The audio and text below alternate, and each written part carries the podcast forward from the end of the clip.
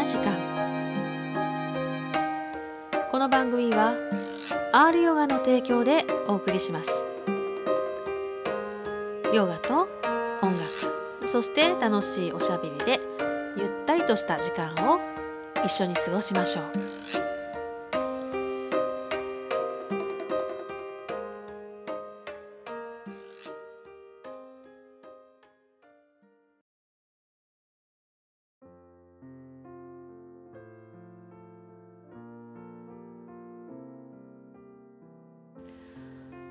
皆様こんばんは。リタです。お元気ですか？桜がね咲き始めましたね。早いですね。自分の誕生日より前にねちっちゃい頃から桜咲いたことなかったんですよね。ここ数年です。あれ自分の誕生日より前に桜が咲き始めてる。ね。なんか暖かくなったんだな地球がっていうのが分かりますよね。うん。皆さんいかがお過ごしでしょうか？花粉症大丈夫ですか？ね私も一瞬になりましたけど目がね痛かかゆいっていうかね感じになりましたけどね。今だいぶ収まりました。で今日はね、えー、物資のマノアストさんとねトークしますが、えー、テーマがめちゃめちゃかっこいいですよね。教育と呪縛ってまたそのタイトルがかっこいいよね。私考えてないよ。マノさんが考えた。うん、教育と呪縛について。語っています。ねこれもお楽しみになさってください、うん、聞き返したけどいいね。いい。あの真野さんとはね先日 CBC ラジオにね一緒に出させていただきました。長谷尾え住職のね番組に一緒に出たんですけどでその後はね3月11日に、えー、岐阜県のね岐阜市にある高武寺という、えー、お寺で、えー、ヨガと瞑想してで午後は彫刻教室をするというねそんな一日の企画もやりました。何かといろいろリタに絡んでくださっております。ありがとうございます。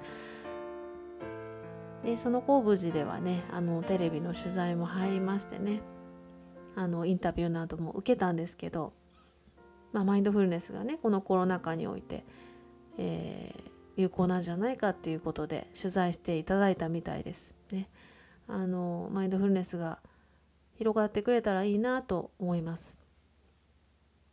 ただそのマインドフルネスに行く手前というかですね最初の部分で、まあ、自分の心を見るっていうことになるわけですよね私たちはずっと外側の世界を見てるからえー、内側に向けなくちゃいけないわけなんですよね。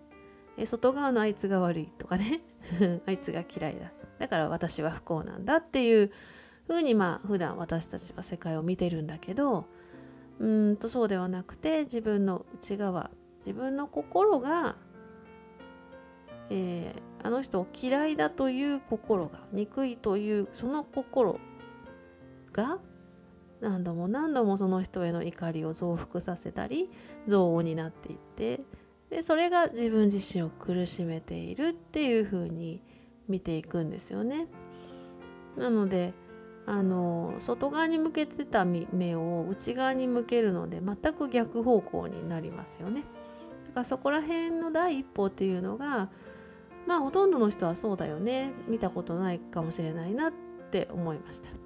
うん、あのリタはあの 変わった子供だったのでずっと自分の心を見てきたんですね。人の心にも興味があったし自分に人の心そうね人間の心の仕組みっていうのにも興味があったし自分の心も本当に不思議でしょうがなかったからまあ見てきたんですけどまあそれはどちらかというと当たり前じゃない方の人間ですよね。かなりのね変わった子だったと思うんだけどうん、でもまあそれが今に、まあ、もちろんつながってはいるんですけどでも何もなかったら別にそうだよねそういうふうには思わないよねっていうふうに思いました。であのじゃあどうやって気づくのかっていうとこですけど、まあ、瞑想とか、ね、ヨガをした時に心静まっていくのを感じてもらうと一番いいんですけど心が静まってるってことは心が騒がしいって状態も知らないといけないんですよね。でその心が騒がしいっていう状態すら多分気づいてないんじゃないかなと思います。うん、それは本当によっぽど感情的に動揺したり本当に嫌なことがあった時にもうどうにかしたいこの私の中のこの感じってなると思うんですけどそこまでの大きな揺さぶりがない時にはあんまり感じられないんじゃないかなとも思います。なんだけどずっと頭の中をおしゃべりしてるんですよ私たちね。でそこら辺に気づくのは本当に瞑想ですよね。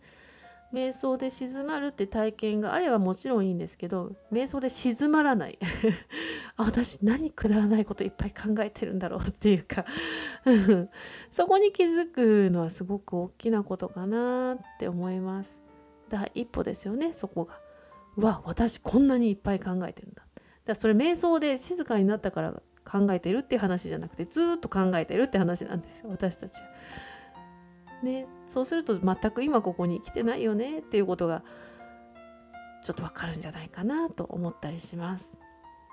ね、ということで真野さんのお話の前にねまず今言っていた心を鎮めるっていうね瞑想していきましょうか。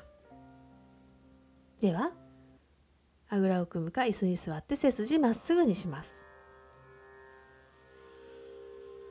おへそを前に突き出して肩と腕の力を抜きます。軽く顎を引いて頭のてっぺんを天井に高く突き上げるようにして座ります。吐く息を長くして心を落ち着かせていきます。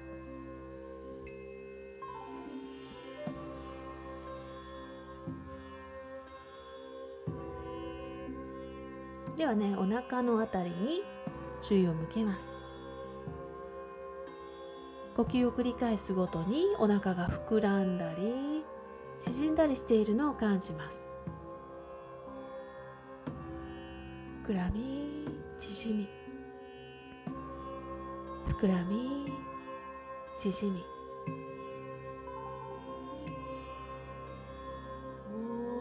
しばらく。呼吸に伴うお腹の動きを観察します。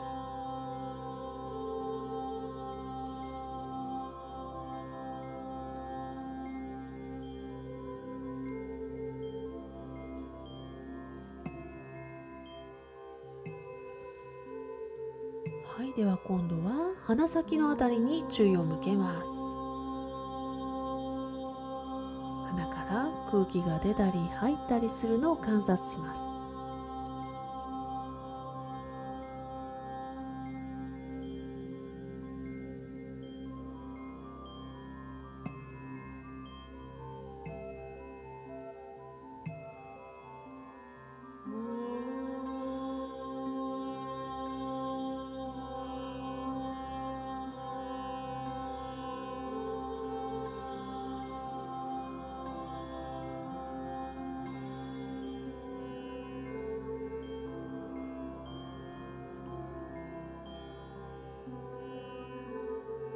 慈悲の瞑想の言葉を心の中で唱えます。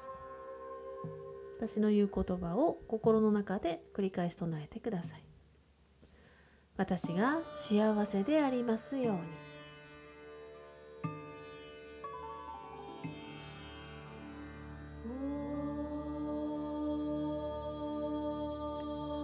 私が苦しみから解放されますように。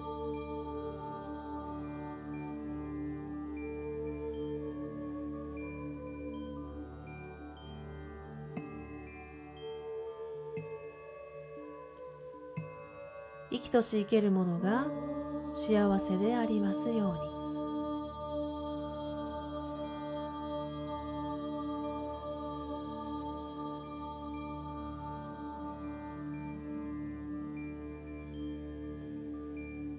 うに。生きとし生けるものが苦しみから解放されますように。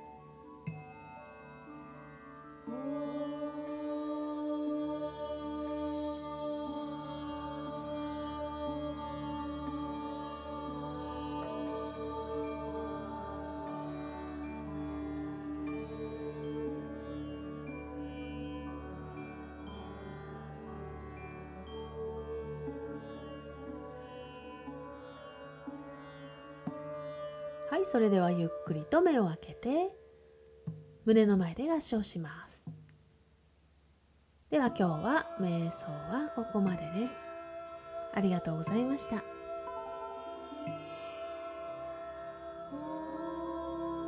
それではゆったりとくつろいだところでお聴きください。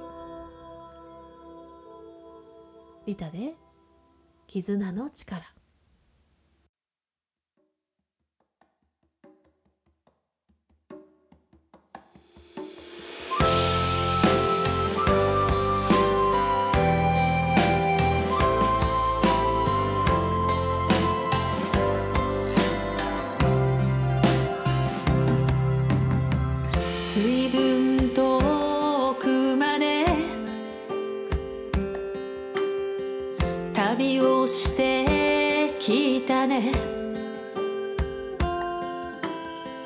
気づけばこんなにも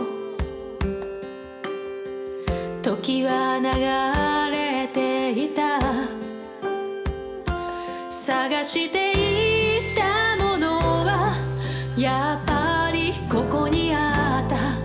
夕暮れあなたと見上げた空が今も胸に焼き付いて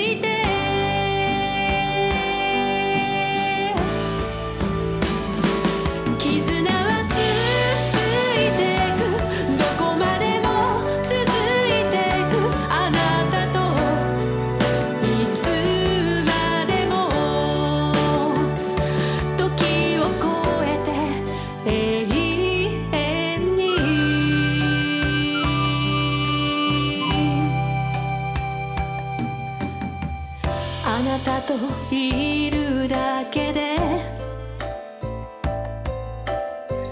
毎日楽しくてキラキラと輝く優しいその瞳。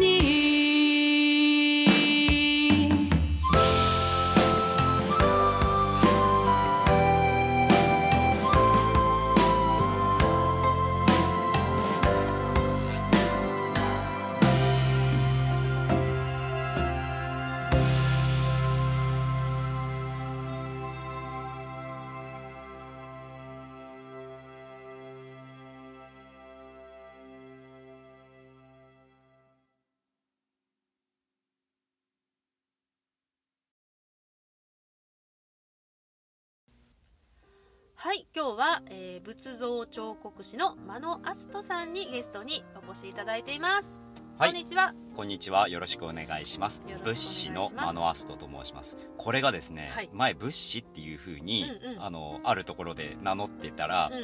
だいぶ後から分かったんだけど、その人は物資じゃなくてうん武士だと。本当かみたいな。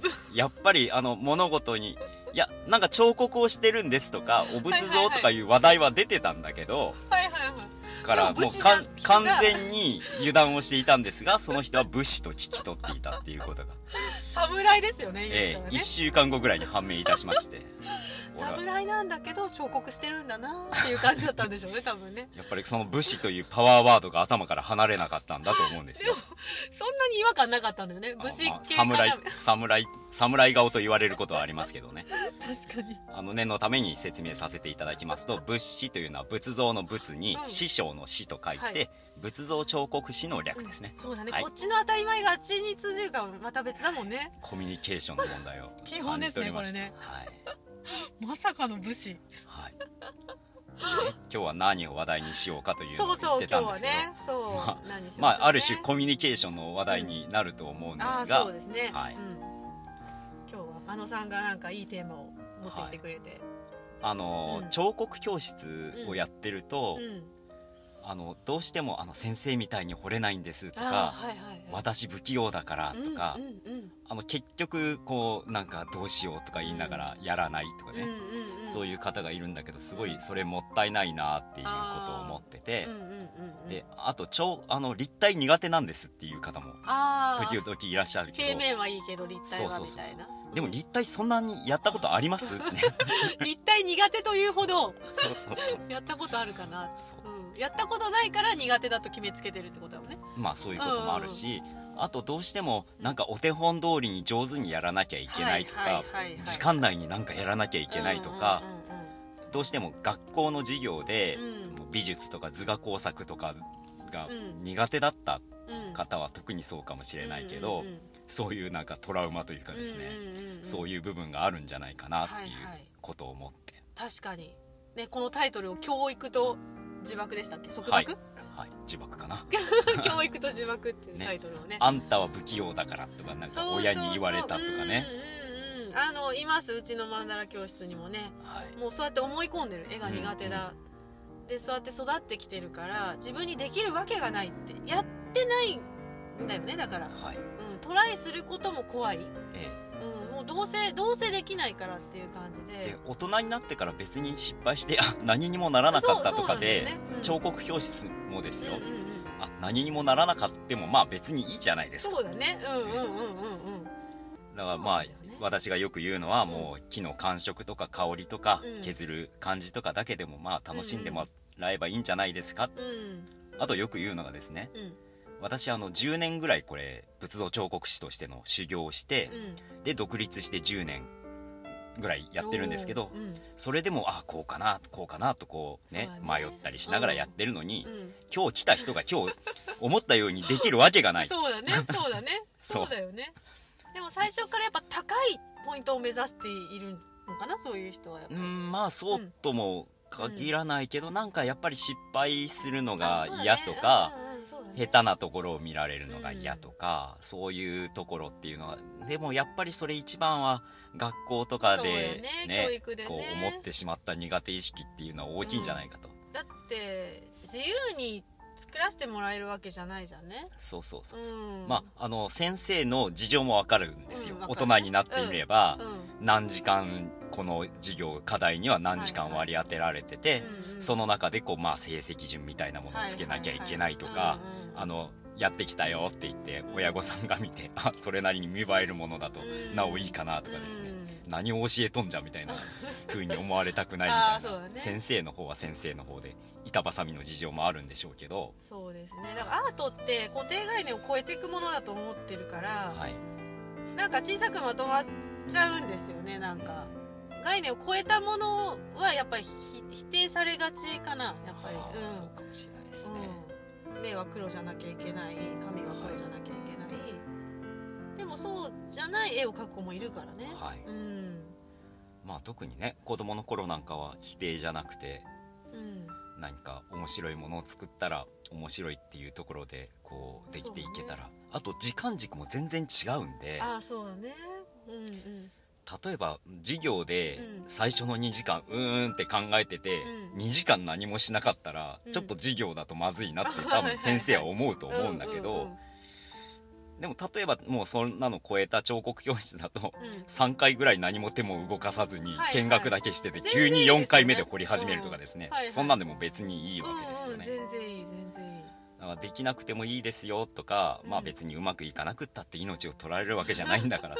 これはねあの本気で言ってるんですよ、うんうん。こっちもそうですよ。慰めとかじゃなくて。うですもう本当に別に何もできなくったっていいし、うん。思ったのと変わってきたってうんいいのに、うん。ちょっとまだそういうところでこう先に躊躇しちゃうとかいう方が結構いるのはもったいないなというふうに思いますね、そうね。ヨガでもそうですよね。そうヨガでもそうですね。だから私も強制するヨガじゃないのであのねできないポーズは飛ばしてもらっていいですす。とか。出ててもいいですよって。でその言われてもなんか生真面目な人あれでもあれやれなかったとか、そうそうそうちゃんとやれ思っちゃなきゃいけうのかなないしで別にそれで私が怒ることもないって分かってるんでしょうけど、言ってるしねそうやって。だけど、はい。自分がやっぱ自分を責めるんですよね、はあこんな自分はダメだ。やっぱり体硬いとかね、うん先生と同じようにできない。それできない。私もここに至るまで本当にさっきの真野さんじゃないけどどれだけ時間とあの努力をしてきたかっていうのがあるからそんな、はい。ね2週間で開脚無理無理。180度無理無理。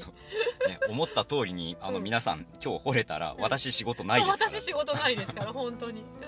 本当そうだよね。でもでもそういう何かやるっていうのはもう一歩目からでも本当はあの楽しいはずなんですよ。そうだね。そうだできないはできないなりに初歩なら初歩なりのうん。面白さってあるはずなんで、うん。そうなんだよね。でも楽しめないよね。それだと多分何をやってもそういう向きでやっちゃうからはい。完璧を目指さなきゃいけない。やっぱ失敗したくない。はい。だから要要はそうか。人の目が気になるのか、うん。まあ自分の目も気になるんだね、はい。うん。そしたらちょっと窮屈だね。楽しめるっていうステージにはちょっといけないかな。うん。やっぱりそこの呪縛を解いていかなければ。自爆を解かなきゃ。どうやって解く？でもやってみることだね。失敗することだよね。そうですね、うん、失敗しても誰も責めないよっていうのを体験した方がいいかもしれないね、でもなんかやっぱり苦手意識で思い込んでたりとか、うん。こうなんかこう過去に嫌な思いをしたりっていう引きずりがちじゃないですか、そうだねまあ、そういうことを思うと、うん。あの最初に教える人とか先生っていうのはあ結構大事かな。大事だと思う。本当に大事だと思う。だからそこをあこんな風に書いたんだ。えどういうねどうしてこういう風に書いたの？教えてぐらいな興味を持ってさはい。聞いてくれるような先生だったらいいけどさ「何だこれこういう風にあの書き方おかしい。こんな風なのはありえないから」とかね。はい、言っちゃうとうん潰れちゃうよね。ああ普通自分は普通じゃないんだな。ダメなんだなみたいになっちゃうね、うん、個性がまあそこで潰されるというかまあそうだね。はい。それはあるね。失敗か。でも彫刻に失敗ってあります？彫刻はうん。意外と失敗しづらいんですよ、だってアートって失敗ないような気がする。まあでも、うん。まあどうしてもこう例えばこう足削りすぎちゃってこう姿勢がいびつになってしまうとか、はいろんなことはまあもちろん起こるんですけど、あの削ったら足せないんでうんあそうかそうか。あの私がうんやってる木彫っていうのは全て引き算なので、ただまああここ当初予定より削りすぎちゃったねみたいなことはあるんですけど、うん。まあ、今のところですよ。あの削ってるうちに何も掘ってるものがなくなったっていう人はいないんです。そういう意味の失敗ね 秋が全部なくなっちゃっ そうそうそう。あの玉ねぎを剥いていったらついに最後何もなくなったみたいにでもそれはそれで楽しいかもよ。そうかな。そして木くずだけがウッドチップだけがうん残された。ウッドチップ作ってましたぐらいな感じでね。まあ。えまあでもあのーちょっとあれとか思っても一回り小さくしてみたりとか細身にしてみたりちょっと方向転換をしてみたりですね。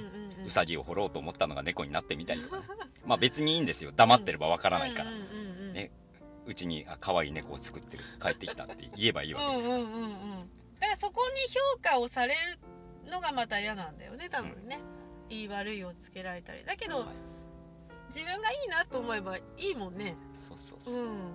あのー大人になってから何かやるっていうのは、まあ、そこはね本当にいいメリットだと思って、うん。もう別にいいじゃないですか。うん。な下手だろうが何だろうがなんかできたら儲けぐらいでそうだからね苦手意識だったマンダラートの生徒さんその絵,、はい。絵が下手だって私も絵が下手なんですよ。馬の絵とか描いたらもうロバなのか牛なのか分かんない。私がだよ。はい。すごい絵心ないわけ。で絵心ない私がやれてるんですっていやそんなことないでしょってみんな言うんだけど本当にそうなのね。でで私絵が下手なんですっていや私も絵下手だし、うん、でもできたからっていうので、うん。まあその最初の怖いを破った人ですよね。はい。じゃあとりあえずやってみようと、うん。ダメならやめようっていう感じでやったんだけどまあ何回かやまあなんだかんだ言って1年ぐらい続いてらっしゃるんですけど、あれ私思い込みだったかなって。え、うん、親にそう言われてたから、はい。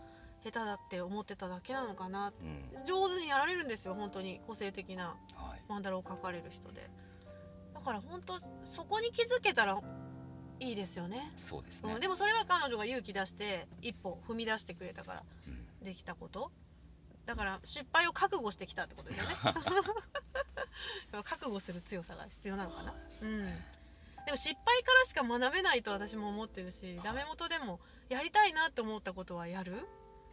感じでトライしてますけど、絵心ってうん、あったりなかったりするんですかね？なんか絵心って不思議な言葉。そうだね。絵心ってまた抽象的ななんかよくわからない、私絵心がないからもねよく聞く。聞くでしょ？聞くでしょ？このワード。いや私も下手だけど。まあ、私彫刻教室だと、うん。もうテキストとか用意してないんで、はいはい。あの角材とかをですね、うんうん。はい。ここにじゃあ絵を鉛筆で絵を描いてくださいっていう。前から見た図と横から見た図とそうですね。みたいなあのひどい投げ 投げありというか。うん、うんあのびっくりしちゃう人もいるんですね、うんうんそこで「えこっから?」みたいな、うん。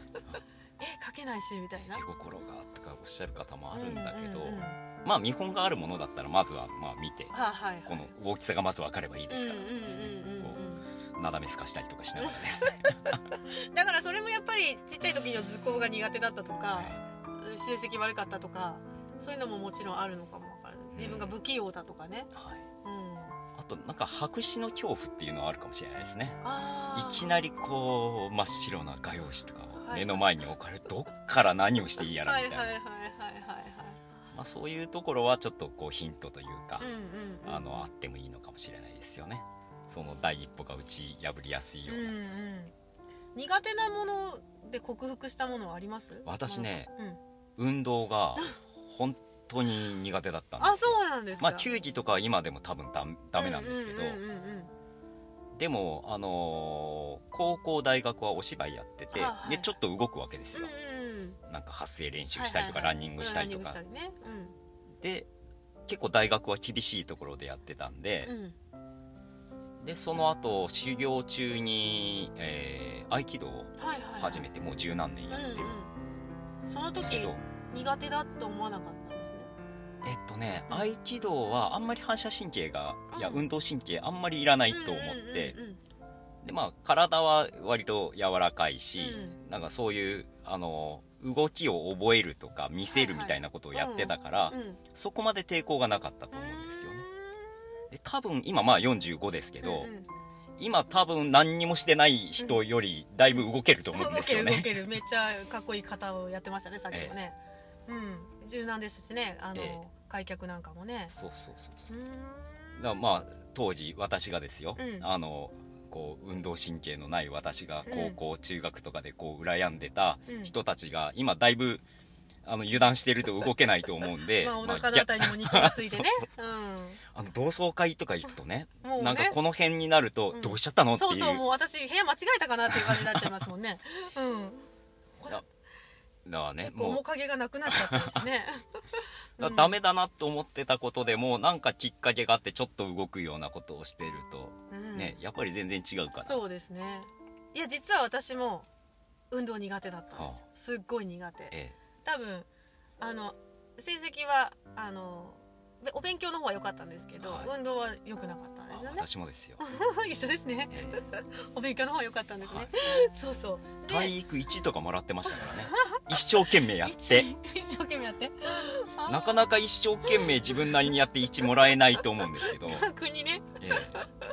でこれがね中学になると3になるああなんか上がったなぜなら保険の方のテストが満点に近いからです 体育は体育はゼロなの評価みたいな、筆記はもう OK みたいな、え そうだからすごい苦手だったんだけどあのーヨガをねやることになって。あそうだ高校の時バトントワリングだったので、まはい。あ多少柔軟性はあったんだけど、初めてその時に運動系の部活に入ったっていうのがあって、でそこから大人になって何かねもうあのヨガを始めるにあたったあたってですよあのヨガの哲学の方を勉強したかったんですけどもちろんね体操の方のヨガもやるじゃないですか。ついていけないんですよ。全くはあ。1時間半のレッスンに。うん。もうはあはあ言って。もう途中クラクラして。もう腹筋ないから起き上がれない。みたいなとこからのスタートですよ。まあ、今じゃちょっと信じられない信じられないですよね。あのリタ筋ヨガでめちゃめちゃ筋トレみたいにやってますけど全然できなかったんですよ。でそれのわその私がまあできるようになった。だから苦手なものだけどもう本当に無我夢中で打ち込むことによってできるようになったっていう体験は、まあ、そして柔らかくなったとかね。そういうのも。やっぱそこはあのななんでそんな体できたんだぐらいに言われたんですよね、うん、でもそこでやったからこそ今があるしでその修行中にあのマラソンやれって言われたんですよ。はもう絶対走るの無理なんですよ。あはあ。もうあの 1000m 走とかあったでしょ？なんはいか中学、もう絶対嫌なんです。もうなんかもうなんなんとか言って休みたい。本当に。もうその私があの何？あのウィメンズマラソンに出たんですけどクォーターでしたけどね1 0キロ、うわ。だけど土日1 0キロ走ってたんですよね。へほほぼ1年ぐらいね。でも今でもなんか寒いと走るみたいな。走る。寒いと走る、え寒ければ走るすごいなと思って 寒いんだったら着るんじゃなくて寒いんだったら走るっていうね。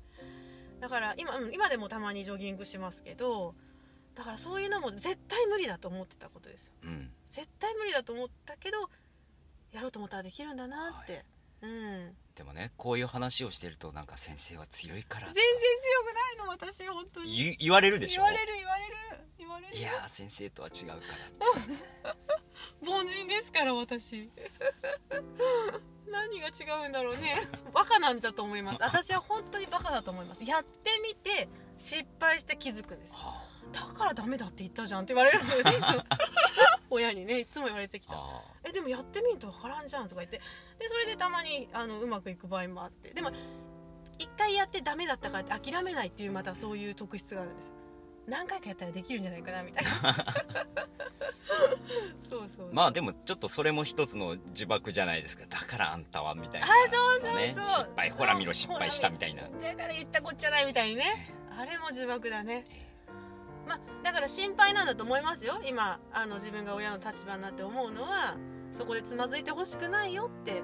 だからつまずかないために先回りして言ってあげてるんでしょでしょうけどやっぱり本人の成長には邪魔ですよね。は はっきり言って、うん。あ、子育て論みたいになってきましたね。失敗させてあげるっていう。だからこっちが本当に平静を保たないと。はおろおろしますよね、うん。失敗して泣く子を見なきゃいけないから、はい。うんでもそこでやっぱりそこで学んでいくんだろうな。うん。だからその失敗が怖いっていうところがブロックにやっぱ大元なのかなやっぱり。うん、うんうんうん。だからそういう安全安全圏で生きようみたいな感じになっちゃう、はい。そう、うん。まあねこう学校で成績がつくとか言うと余計そういう部分があるから、まあなかなかあの学校教育っていうのはもう今もう一回授業受けろって言われたらごめんですよね。そうだね。もう無理でしょうね私も。座ってられないね。ね座ってられないわってよ思うけど。く座っとるよね今ね。だからなんかもう学校なかなか行けないとかマッチしない子も多いじゃないですか、うん多いね。それはまあ現実が知れてきたりっていう部分もあるし、うんうんうん。なんか他のこう過ごし方とかね、うんうんうんそういう世界っていうのもまあ今見えてしまう世界だし、うんうんその学校行ってて堅実な人生を歩んでいけば間違いない世界じゃないじゃないですか。もうなくなっちゃったね、うん。だからもうあのフィットしない子はもうフィットしない子でいいんじゃないかというふうに思ってます。まあもちろんそこであのうまくやっちゃえる子もいるだろうし、うんうんなんかもっと例えば絵とかももう突飛なものも描けるんだけど、うん。授業は授業で合わせちゃうみたいな器用な子も多分いると思うんですよ、はいはいはい、はい。うん、でもね結構高学年になるとそういう感じ。はい。先生に合わせて。え付き合ってあげてるみたいな感じになっちゃうよね。え まあそういうね、うん。あの余裕や器用さがある子はいいんだけど、そうでなくって真に受けて苦労しちゃう子は、まあ無理しなくていいんじゃないのっていうふうに思ってしまいますねだから私答えがないものが得意だったんだよね、はい。国語のこの人の気持ちはああなるほど。どうでしょうとか、はい。そういうのはもう抜群だったね。想像力が。半端ないんだ、うん。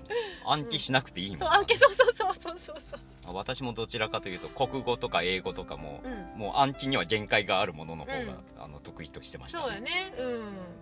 ねだからまあ学校教育もいっぱい変わってきてるだろうし、あの良くもなってきているんだろうけどもまああのね先生も頑張ってるのもよくわかるしなんかだけどなんかその個性を潰さないようなねなんか、はうん、えー自分はダメだって思わない自己肯定感を下げちゃうようななんか教育だったのかな。うん。うん、だからやっぱ競い合ったりとか優越をつけたりしてからそりゃ劣等感になるよね、そうですね、うんだから頭良くて、えー足速くてがモテるでしょ？モテるでしょ？そう。だからなんかそこら辺じゃない価値観というか、うん。まああとはそのね学校じゃない場っていうのも今はあるから、うんうんうん。なんかねこう学校ではいまいち馴染めなくても、うんうん。この他の大人たちのいるところでうんうん。いろんなことやってるような子だっているし、そうだね。うんまあねそうですね。どっか活躍というか、うん。ね、楽しく過ごせる場があるといいんじゃないかなってうん思います、なんで。なんかいろんな思い込みを取っ払ってやりたいことをやってほしいなと思いますね,、はいすね。彫刻にしたってヨガにしたって、やりたいのよだけどねっていうそのだけどねが取っ払えたらすごく楽しい人生になるんじゃないかな、はい。うん。あのやらない言い訳はすごくうん。人間は見つけるの上手だから、うんうんうんうん。はいそんなのあったら私 CD とか出せませんからね。え こっぱずかしくてねそんなんいろいろ考えたら。もうただ突っ走ってきたら結果そうなったっていうことで。それが自分が止めちゃったらねそういういい出会いとかきっかけもチャンスもつかめないはい。じゃないのかなっていうふうに思います、はい。うん。まあ特別だからとかあ先生はいいわよみたいに言われがちだけれども、言われるんだやっぱり。真野さんも。そんなに？普通の人間ですよ本当に。ねあえて言うならばなんかそういうバカだなっていうところですかね。やっちゃうってやりたいことをすぐやっちゃう。あやっちゃうの大事です。やっちゃうの大事。あの先日ですね、うんうん。あの二十何年ぶりにお客さんの前でセリフを喋って、あーあの舞台というはいはいはい。出まして、うんうんうん。まあでもい自分なりには意外となんとかなったな。うんうん二十何年のブランクを経て。声がでも枯れましたけどね。やっと戻ってきました。でもそこでうやっぱりいろいろこう考えますよね。ーうんうん。どういうふうに？なんかいろいろやっぱり使ってない部分っていうのが活性化されたりするから。はいはいはい、はい、あの今日はあのヨガも参加させていただいたんですけうんどやっぱりその動かなかったような動きとかはやっぱり舞台上だとなんかするしうん。逆になんかちょっとねヨガとかうん。合気道とかなんかそういうことでうん。動いてなかったらとてもできなかったなっていう部分はありましたね。へいやーでもいくつになってもなんかねなんか開けてなかった引き出しを開けてみたりとかですね。入ったことのない扉を開くとかえいうのはね来るんですね。相当うん。相当活性化されますね。そうだね。脳にしても体にしても、うんうんうんうん。もう春ですしいろいろチャレンジ。ね、チャレンジしてみていいんじゃないでしょうか、ねえ。いやいいですね。ありがとうございます、はい今日もね。ありがとうございます。えっ、と教育とじ自爆？自爆について。はい。ね、仏像が何も出てこなかったねはい。ありがとうございます。また。ねいろんなテーマをもうあのテーマについていろいろ語りたいなと思いますし、はい。えー、真野さんにね人生相談してもいいかなとも思いああますしね。何かあのご質問相談等々あれば,、あればね。結論はあの彫刻に来なさい。毎回終わるかもしれませんけれども。ヨガに来なさいとか言って。ねえ、ねまた、えーえはい、ぜひまた読んでください、はいありがとうございます、ありがとうございました。マノアストさんでした。はい、失礼します。はい、バノアストさん、ありがとうございました。興味深いテーマだったんではないでしょうかね。皆さんもどうでしょうかね。とりあえずやってみるタイプか、石橋をこう叩いて叩いて叩いて、割れちゃったっていうタイプとね、いろいろありますよね。私もね、本当に叩きもせずに渡るタイプですね。だから落っこちるんですよ。まあまあの数落っこしてます。ね、その石橋はあの石でできてないかもしれないっていうね。それはちゃんと石でできてるのか。その石はどんな材質なのか。ちゃんと工事はできてるのかなんてね。調べもしないですよ。そこがねリタさんの非常に危険なとこですよね。本当に。周りの人はね本当にスリリングだと思いますよ私見ててね。うんうん。面白いですけどね。旗から見てるとね。本人はもうなんか「えー!」っていう感じで「この橋って橋じゃなかったの?」ぐらいな「なんで?」みたいな、ね、そういう慎重性と計画性に欠けるとこは本当にね昔から変わらないですね。やりたいと思ったらとりあえずやるんですよね。普通なんかちょっと悩んだりする期間があったりするじゃないですか。もうやりたいと思った次の一歩はもう出てますからね。だからやっぱりねさっきのこのちょっとバカ説っていうのはね有力ですね。リタさんのね。でもあの失敗がね私にとっては本当に最高の教師でですでですね。あの舞台要はライブで失敗する、えーヨガのリアルクラスで失敗する。あの実際に失敗することによって大きな学びを得てますね毎回ね。で結構あのまたもう一個のバカなテーマですねとことんやるっていうとこがあって とことん間違えててもやるってとこがあってですねあの本当に行くとこまで行ってあ間違えとったって気づくんですよね。ここら辺もなかなかのおめだたおめだおめでたさ ですね。なかなかですね。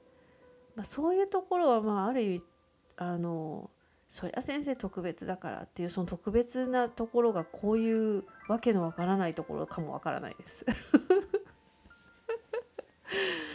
でもねあの本当に今はもう失敗なんてないんだなっていうふうに思ってますから、うん、あの失敗させてもらえるっていうありがたさはありますよね。うん、あの失敗しないとわからないこともいっぱいあるしね。でなんかそのチャレンジする時にあの年がとかね子供がとかねいろいろあるんですよまた女性ならなおさらあるかもわかんないですけど、まあ、そういうのね全然関係ないですね。あの私のヨガクラスに70代後半で入った人がいるんですけど、まあ、今80でずっとね続けてくれてますけどね70代後半で初めてヨガやるんですってチャレンジしますって入ってくるってすごくないですか？ねえ。ねえ40代50代でもう年だからっていうのって全然違いませんっていうことなんですよね。うん、で私も本当にえーヨガに出会ったのは20代後半ですけど実際ねヨガの先生になったのは30代後半ですのであのいつね本当に大事なものに出会うかって分かんないですよね。うん、なのであの出会うまでいろんなことやったらいいかなと思いますね。それが見つかったらもうそれでその道を極めたらいいと思うしねいろんなことやっていく人もいるしなんか、うん、そこら辺は本当に自分のやりたいなって思ったその感覚心の声っていうのを大事にしてったらいいんじゃないかなって思います。ねリタさんもですねやっぱり歌が好きだ。やっぱり歌が歌いたい。ねそのそこだけですからね。あのやっぱ自分の一番好きなものやりたいな。うんうん。歌が好き、えー楽器弾くの好き。沖縄好き。あ三振だっていうね。それで思思いついてすぐ三振教室行きましたからね。ところが。でまたねこれがすごいんですけど近くにあるんですよね。もう本当にそうやってあの人との巡り合わせっていうかそういうのがねあの全部うまく運んでくれるんですよ。やっぱりその通り動けばね。うんなんか改めて遡っていくと本当にそうですよね。だから三振だけじゃちょっとなーって言ってそうだギターやりたいわ。ねえ。40超えてやれるのかみたいなね。あのささやきを全部無視してですね。女の子にはあの手は無理だ指は無理だよとかね、まあそういうささやきも全部スルーしてですね。もう気づいたらもう申し込んでるんですよね。教室にね。やれるかどうか分かりませんけどみたいなね。でもそういうところからこうね河合先生と出会って CD も出て、ね、そういういろんな流れがあるわけでやっぱそういうあの直感っていうかね、うん、心の声って大事にしたらいいかなと思います。それでダメだったらまた次にね行けばいいんじゃないかなっていうふうに思います。まあ皆さんの人生がますます幸せで輝き出すことをリタは願っています。ということで今日はここまでにします。ね。えー、しょうもんさんのねヨガスートラシリーズがありながら、えー間間にこうやってねいろんなゲストトークを入れていきますのでね。皆さんもどうぞお楽しみになさってください。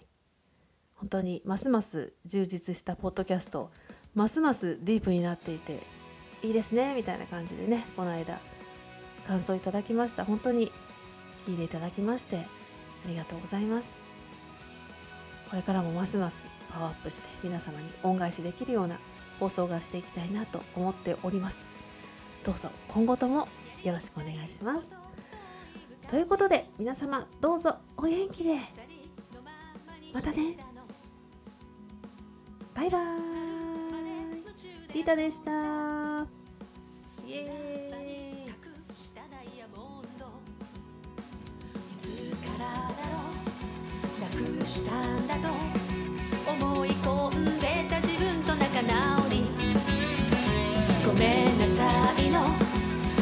愛してるで。強く強く抱きしめ